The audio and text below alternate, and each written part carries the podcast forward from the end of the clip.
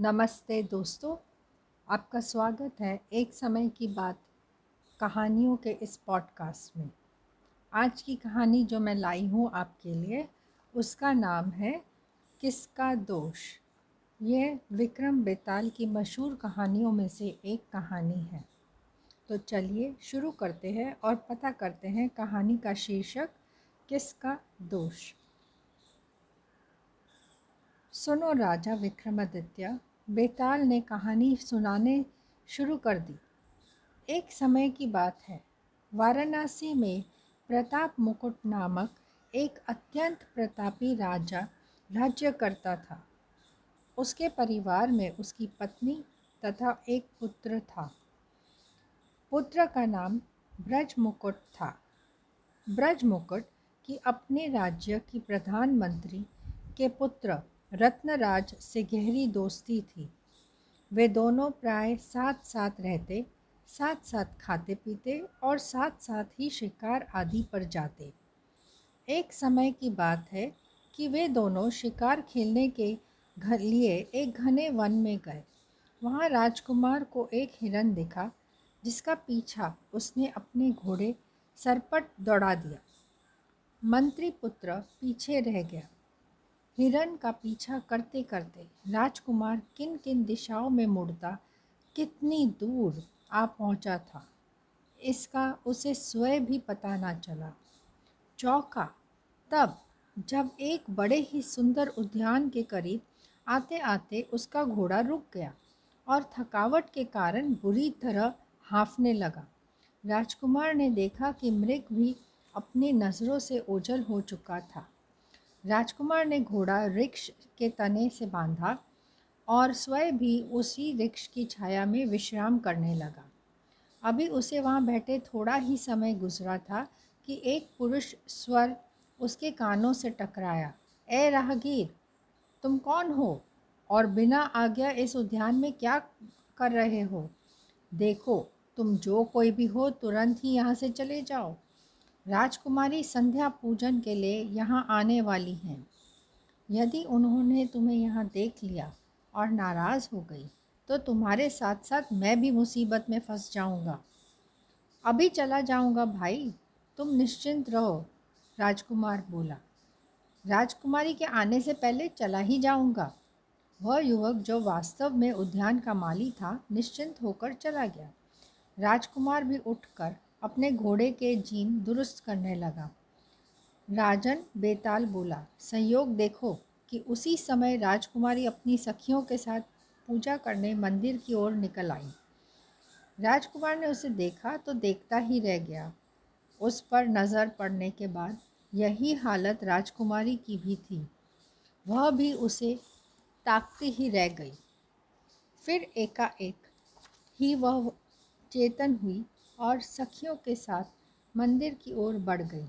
मंदिर में से पूजा करके जब वह निकली, तब भी राजकुमार वहीं खड़ा उसे तक रहा था। तब राजकुमारी ने उसकी ओर देखा और एक संकेत किया। उसने जूड़े में से लगा कमल का फूल हाथ में लेकर कान से छुआ, फिर दांत से कुतर कर पाँव के नीचे रख दिया। सबसे अंत में उसने उठाकर उसे उस फूल को सीने से लगा लिया। फिर अपनी सखियों के साथ वहाँ से वह चल दी। उसके जाने के बाद राजकुमार ने ठंडी आह भरी और दीवाना सा हो उठा। राजकुमारी की मोहिनी सूरत लगातार उसकी आँखों में नाच रही थी। चाहकर भी वह उसकी स्मृति को भुला नहीं पा रहा था। फिर एकाएक ही उस ऐसा हुआ कि वह बड़ा ही उदास होकर वहीं एक वृक्ष के नीचे बैठ गया। कुछ ही समय गुजरा था कि उसका मित्र रत्नराज उसे खोजते खोजते उसी दिशा में आ निकला। मित्र से मित्र के मन की बात छिपी ना रही। राजकुमार ने राजकुमारी की कमल के फूल वाली हरकत बयान कर दी। वाह वाह, अरे, क्या वाह वाह! आखिर उसकी इस हरकत का मतलब क्या हुआ? मेरे मित्र, इस प्रकार उसने तुम्हें परिचय सहित अपने दिल की पूरी बात बता दी है। यानी वह भी तुमसे मोहब्बत करती है। तुम इस नतीजे पर कैसे पहुँचे मित्र? ज़रा मुझे भी तो बताओ। उतावला सा होकर राजकुमार ने पूछा। रत्नराज बोला, सुनो मित्र, पहले उसने जूड़े में से कमल का फूल निकालकर कान से छुआ। इसका अर्थ है कि वह कर्नाटक राज्य की रहने वाली है। फिर उसने दांत से कुतरा, जिसका अर्थ हुआ कि वह राजा दंतवाद की पुत्री है। पाँव तले दबाकर उसने अपना नाम बताया कि उसका नाम पद्मावती है। फूल को अपने सीने से लगाकर उसने इस बात का संकेत दिया कि वह भी तुम्हें चाहने लगी है। यह जानकर ब्रजमुकुट की खुशी का ठिकाना ना रहा। वह अपने मित्र से बोला, मित्र, तब तो हमें शीघ्र ही कर्नाटक देश के राजधानी चलना चाहिए। चलो चलो, चलते हैं। मित्र की स्वीकृति पाते ही राजकुमार ने अपना घोड़ा कर्नाटक देश की राजधानी की ओर दौड़ा दिया। हवा से बाता, बातें करता हुआ घोड़ा और वह दोनों मित्र राजधानी पहुँच गए। वहाँ आकर रत्नराज ने पता किया कि राजकुमारी तक कैसे पहुँचा जाए। तब उन्हें पता चला कि एक बूढ़ी मालिन है, जिसने बचपन में राजकुमारी का ध्यान रखा था। उसका पालन पोषण किया था। वह दिन में एक बार तो राजकुमारी को देखने ज़रूर जाती है। इसलिए वे दोनों ही उस बुढ़िया के मकान पर जा पहुँचे। दरवाजे पर जाकर दोनों ने दस्तक दी। द्वार स्वयं बुढ़िया ने खोला। क्या बात है, कौन हो तुम लोग? हम प्रदेश हैं, परदेसी हैं, माई। और कुछ दिन यहाँ रुककर दंतवाद की नगरी देखने की इच्छुक है। क्या हमें एक दो दिन आपके यहाँ ठहरने का स्थान मिल सकता है? अरे बेटा, ठहरने के लिए तो तुम्हें किसी धर्मशाला या सराय में जाना चाहिए। तनिक हैरत से जा, के से कहते हुए बुढ़िया ने कहा, यहाँ क्यों आए हो मेरे घर? धर्मशाला में जाओ। मंत्री का पुत्र बड़ा चतुर था। फ़ौरन बोला, देखो माते, हमारा संबंध पड़ोस के राजघराने से है। हमारे पास खूब धन संपत्ति है। इसलिए किसी सार्वजनिक स्थान पर रुकना तो हमें शोभा नहीं देता। ओ, बुढ़िया सोचने लगी। फिर बोली, देखो बेटा, यदि ऐसी बात है तो तुम यहाँ रुक जाओ। मैं इस बड़े मकान में अकेली ही रहती हूँ। मेरे यहाँ कोई नौकर चाकर नहीं है। इसलिए अपने कार्य तुम्हें स्वयं ही करने होंगे। ठीक है माँ, हमें स्वीकार है। इस प्रकार वे इस बुढ़िया के घर में ठहर गए। बुढ़िया को यह नियम था कि वह सुबह या शाम एक बार राजकुमारी को देखने ज़रूर जाती थी। एक दिन मंत्री पुत्र ने बुढ़िया को प्रसन्न मुद्रा में देखते हुए बोला, माते, क्या आप हमारा एक काम कर सकती है? बोलो बेटा, क्या काम करना है? राजकुमारी तक हमारा एक संदेश पहुँचा पहुँचा दीजिए। राजकुमारी? नो ना, ये नहीं हो सकता, बुढ़िया बोली। कैसा संदेश है? बताओ तो। आप राजकुमारी से केवल इतना कहना कि मंदिर के बगीचे में जिसे देखा था, वह आप पहुँचा है। मगर बेटा, राजकुमारी नाराज़ हो गई तो? नहीं माँ, ऐसा कुछ नहीं होगा। और फिर बातचीत से चतुर मंत्री पुत्र ने संदेश ले जाने के लिए बुढ़िया को राज़ी कर लिया। बुढ़िया चली गई, मगर घंटे भर बाद वापस आई। खूब घबराई हुई थी और कहा शायद लगता है कल राजा मुझे दंड देंगे। क्यों? क्यों दंड देंगे? धैर्य से मंत्री पुत्र ने पूछा, कुछ तो बताओ। बुढ़िया बोली, मैंने जब राजकुमारी को तुम्हारा संदेश दिया तो उसने अपने हाथों पर चंदन लगाकर मेरे गाल पर तमाचा मारा और मुझे बाहर धकेल दिया। यह सुनकर राजकुमार बुरी तरह घबरा गया, किंतु उसका मित्र रत्नराज खिलखिलाकर हंस पड़ा। अरे झुंझला कर राजकुमार बोला, तुम हंस क्यों रहे हो? मित्र, तुम व्यर्थ ही घबरा गए। और माते, तुम भी मत घबराओ। दरअसल राजकुमारी ने इस प्रकार अपना संदेश भेजा है। संदेश? राजकुमार और बुढ़िया आश्चर्य से उसका मुँह ताकते रह गए। मित्र, राजकुमारी ने संदेश भेजा है कि पाँच रोज़ चांदनी के बीते, तब खबर देने आ, आओ। और फिर बुढ़िया दूसरे दिन डरती डरती जब राजमहल गई तो राजकुमारी ने उसका हाथ बड़े ही मधुर व्यवहार किया। साथ बुढ़िया का सारा डर अब दूर हो गया। महारानी का व्यवहार देखकर उसे लगा कि वह नाराज़ नहीं है और अब कुछ बुरा नहीं होगा उसके साथ, उसे विश्वास हो गया।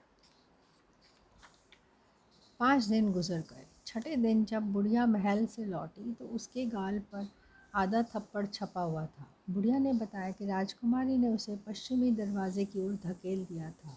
मित्र रत्नराज ने बताया, आज आधी रात के बाद महल के पश्चिमी द्वार पर राजकुमारी उनका इंतज़ार करती मिलेगी। राजकुमार की खुशी का तो ठिकाना ही न रहा। राजकुमारी से मिलने की कल्पना करते ही उसका दिल ज़ोर ज़ोर से धड़कने लगा। जैसे तैसे आधी रात गुजरी और वह निकले कि पश्चिमी द्वार पर आ पहुँचे। राजकुमारी उसे फ़ौरन महल के भीतर ले गई।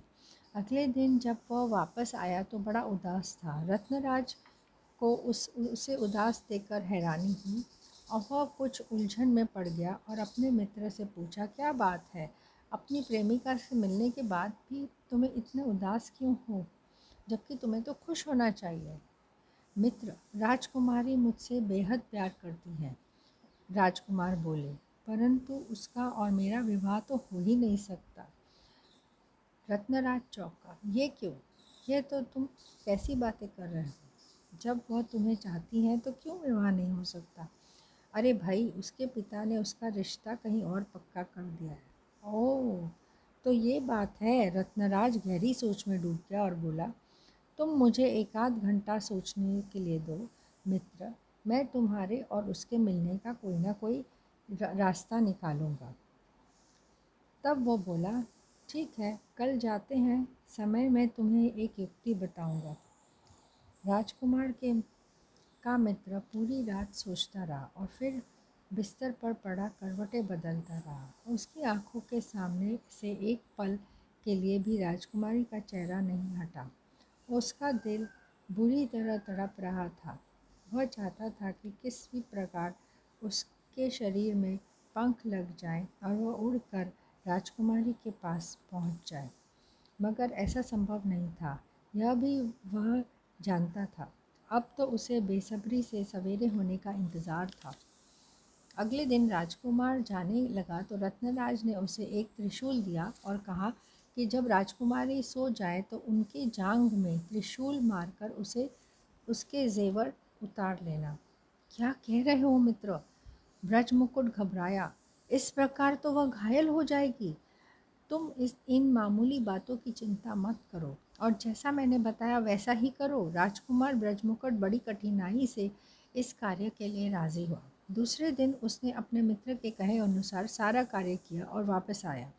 उसके आने के बाद रत्नराज ने योगी का वेश धारण कर लिया तथा राजकुमार को भी वैसा ही वेश धारण करवाया।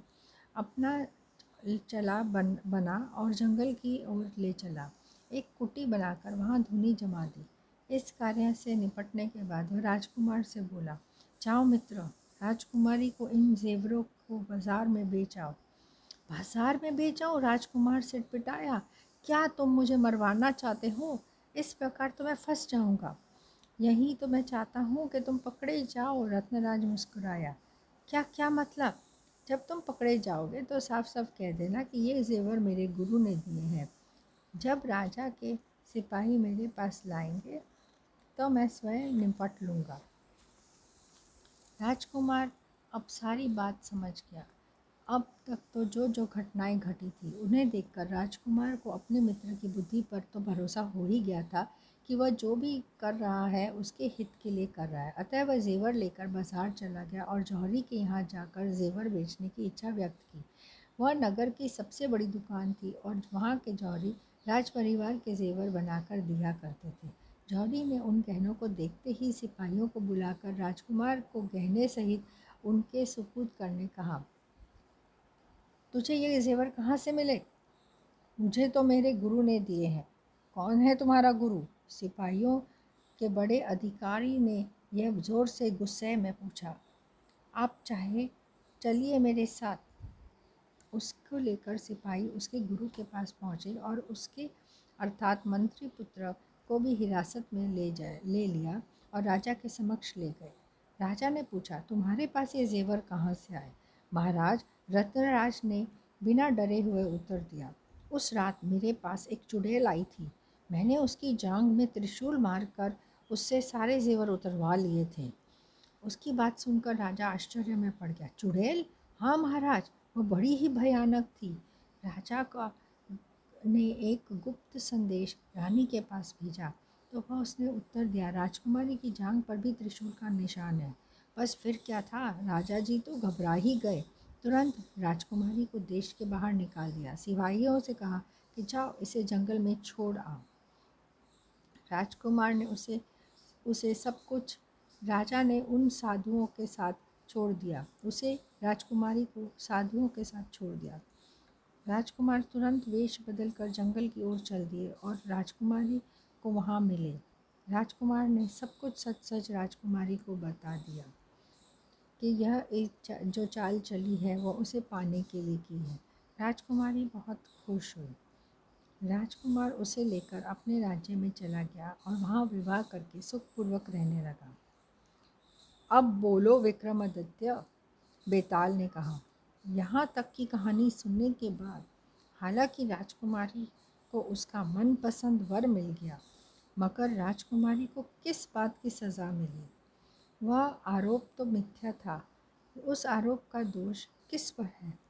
राजकुमार पर, मंत्री पुत्र पर, सिपाहियों पर या राजा पर। राजन, यदि तुम जानते बूझते हुए भी इस प्रश्न का उत्तर न दोगे तो मैं तुम्हारे सर का टुकड़े टुकड़े कर दूँगा, बेताल बोला। इसको सुनने पर विक्रमादित्य राजा बोले, कि सुनो बेताल राजा विक्रमादित्य ने अपनी बुद्धिमानी का उपयोग किया और कहा, राजकुमार ने जो भी किया, प्रेम मोह में किया। कहते हैं कि मोहब्बत और जंग में सब जाया होता है। मंत्री पुत्र ने जो भी किया, मित्र के लिए किया। सिपाहियों ने अपना कर्तव्य किया, इसलिए उनका भी कोई दोष नहीं।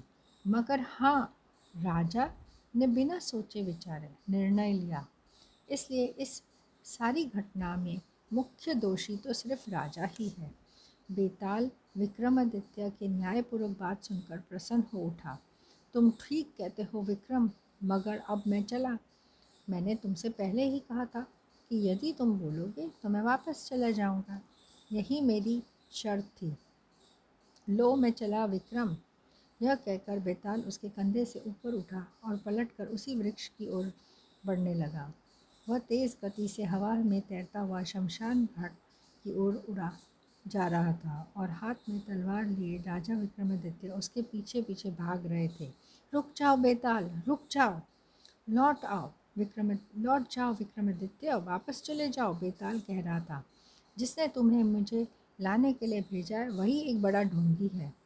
मगर राजा विक्रमादित्य भला कब मानने वाले थे? उसने योगी को वचन दिया था, और अपने वचन के लिए वह अपनी जान भी दे सकता था। तो दोस्तों, मैं आशा करती हूँ कि आज की कहानी आपको बहुत अच्छी लगी होगी। कुछ ज़रूर आपको सीखने को मिला होगा इसमें से।